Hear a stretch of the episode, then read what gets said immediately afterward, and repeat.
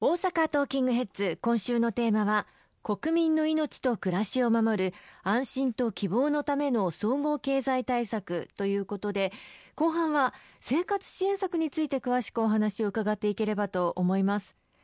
生活福祉資金貸付そして住居確保給付金の延長などが盛り込まれていますよね。そうですね。あのこの新型コロナを受けて、まあ、失業になられてしまったりとかあるいは生活困窮に陥られてしまったりとか、まあ、本当にあの生活が厳しくなっていらっしゃる方たくさんいらっしゃいます、はい、こうした方々に多くあのご利用いただいているのが緊急小口資金等の、まあ、生活福祉資金貸付といいまして各地のあの社会福祉協議会、まあ、社協で窓口となって借りることができるものですけれども、この緊急小口資金は最大20万円、そして総合支援資金といいまして、これもあの月20万円を最大3か月、つまり最大60万円借りることができるというものですけれども、まあ、こうしたものをご活用いただいている方、今大勢いらっしゃいます。この貸付がもともと12月までを期限としていたんですが、今回の新たな経済対策で公明党の主張を受けまして、来年の3月末まで借りることができるというふうにあの延長することが決定の運びとなりました。そしてさらに大事になってくるのは雇用を維持するということですよね。そうですね。残念ながらやむを得ず休業しなければならない、うん、その休業した時に従業員の皆様の雇用を守っていただく。そのためにあの休業手当を支払っていただくことが必要なんですが事業者の方からするとお店を閉めているのに休業手当を払い続けるというのは大変なことです、うん、でこれを支えるために今国では雇用調整助成金という制度で1日最大1人当たり1万5000円を給付をする。この雇用調整助成金の特例措置というものをずっとあの運用してきております。これも実は今年の年末までが期限だったんですけれども、はい、これを来年の2月末まで延長するということが決まりました。まあ、当初はこの12月末以降はですね、この毎日1万5000円給付をするという、まあ、これ特例給付になっているんですが、この特例の部分は12月以降は縮小していこうという方針だったんですけれども、はい、公明党から今の状況を踏まえれば、今のままで、この特例給付の状態のままで延長すべきだというふうに強くあの訴えしまして来年の2月末までの延長が決まったということになります。延長されることで随分と助かるという方も多くなりそうですよね。そうですね。一方で、まあ、休業してその雇用調整助成金をもらい続けているだけで仕事がないということでは、うん、従業員の方々のモチベーションも続きませんし、また、あの、生活において様々なやりがいとか、あそういったこともそがれてしまいます。うん、そこでこの雇用調整助成金は、実はあの、在職出向という制度がありまして、はい、その企業に勤めている雇用を維持したまま、他の業績が好調な企業に出向するということをお支えする制度もあるんですね。はい、業界によっては例えばまあ巣ごもり需要ですとかあるいはデジタル化等で業績が好調で今大変忙しい業界もあります。そういったところに一時的に出向していただくこうした在職出向というこれをお支えをする支援策もありますのでぜひご検討いただいて従業員の皆様単に休んでいらっしゃるだけではなくてその期間に別の企業に一時的に出向していただくことで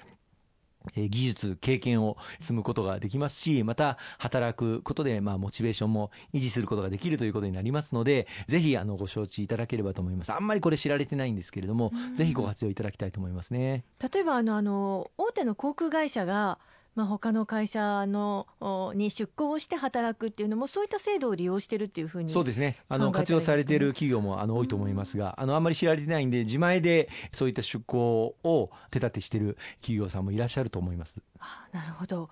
そしてえ非正規雇用労働者や女性の再就職支援、まあ、第2の就職氷河期を作らない取り組みというのも必要ですよね。おっしゃる通りですね。あの今卒業間近の学生さんあの就職活動が思うように進んでいません。就職内定率も、まあ、ずっと去年まであの上がってきてもう9割以上の方はまあ大体就職内定を勝ち取れるという、まあ、どちらかというと人手が足りない中であの有効求人倍率も非常に高い状況がまあ続いてきたんですけれども、はい、今このコロナ禍でなかなか内定が決まらない。そういった中で就職氷河期世代を新たに作ることはしないという決意でその新卒採用の方々に対する支援と。いうのを強化しようということをあの議論をしています。で今回あの税制改正の中で、えー、まあこれまでも雇用を促進していただく、あるいは賃金をあの上げていただいた場合に、えー、税制上の優遇措置を与える、まあ、法人税等に負担を軽くする、そういった所得拡大促進税制、あるいは雇用拡大促進税制というのがあったんですが、はい、これを今回は新たな採用を増やしていただいた場合に、税制上の優遇措置を与えるというふうに、あの税制改正を行うことにいたしまして、それによって新卒採用を増やしていただけるような流れを今、組んでおります。それから、え感染拡大防止に精力的に取り組む観光えー、交通関連事業者への強力な支援というのも必要になってきますよね。そうですね。今本当にあのタクシーあるいは鉄道事業者、バス事業者とできる限り不要不急の外出を避けてくださいというふうにお願いしていることもあって、深刻なあの経済的な疲弊状況にあります。こうした公共交通機関に対する支援策をあの今回大幅に盛り込んでおりまして、各事業者があの新たな日常の中で、まあ、感染防止策を取り入れた時にそれを補助する補助金、例えばタクシーの中に空気を浄化する浄化装置を入れることについての補助金であったりとか、あるいは鉄道事業者ですと、駅員さんが直接切符を切らなくても、まあ、自動改札に変えていくことに対する補助金ですとか、あの電車やバスの車内に換気扇を、換気装置を取り入れるための支援策であったりとか、これを大幅に支援策を拡充するという内容にもなっています。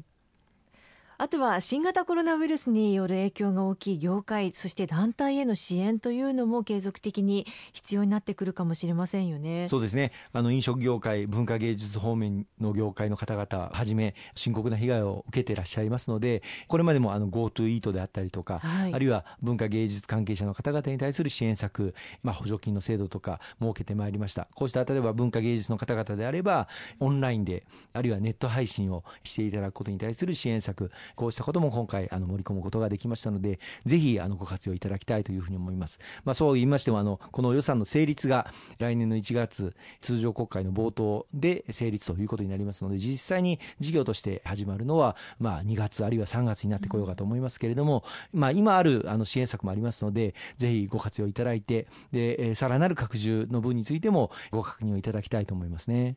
本当になかなか一日では紹介しきれないほどたくさん支援メニューがあるということなんですね。そうですね。まあ事業規模73.6兆円というですね、大規模なあ新たな経済対策というふうになっています。この経済対策によって今の日本の経済、まあ4月5月の頃の最悪の時期に比べれば持ち直しの動きはあの続いてますけれども、それでも GDP ギャップ、まあ日本のまあ大阪関西をはじめ海外からの観光需要も全く途絶えたままですし、またあの業界によってっては、まあ、飲食業界、あるいはホテル業界等々ですね、倒産やむを得ないといったような、うん、あ気持ちの方も大変多いかと思います。そういった心が折れそうになっている方々に対して、政治の温かい光をですね、届けていきたいというふうに思っています。またこれらの支援メニューについては改めて番組内でも紹介していただきたいと思います今週もありがとうございました大変にありがとうございました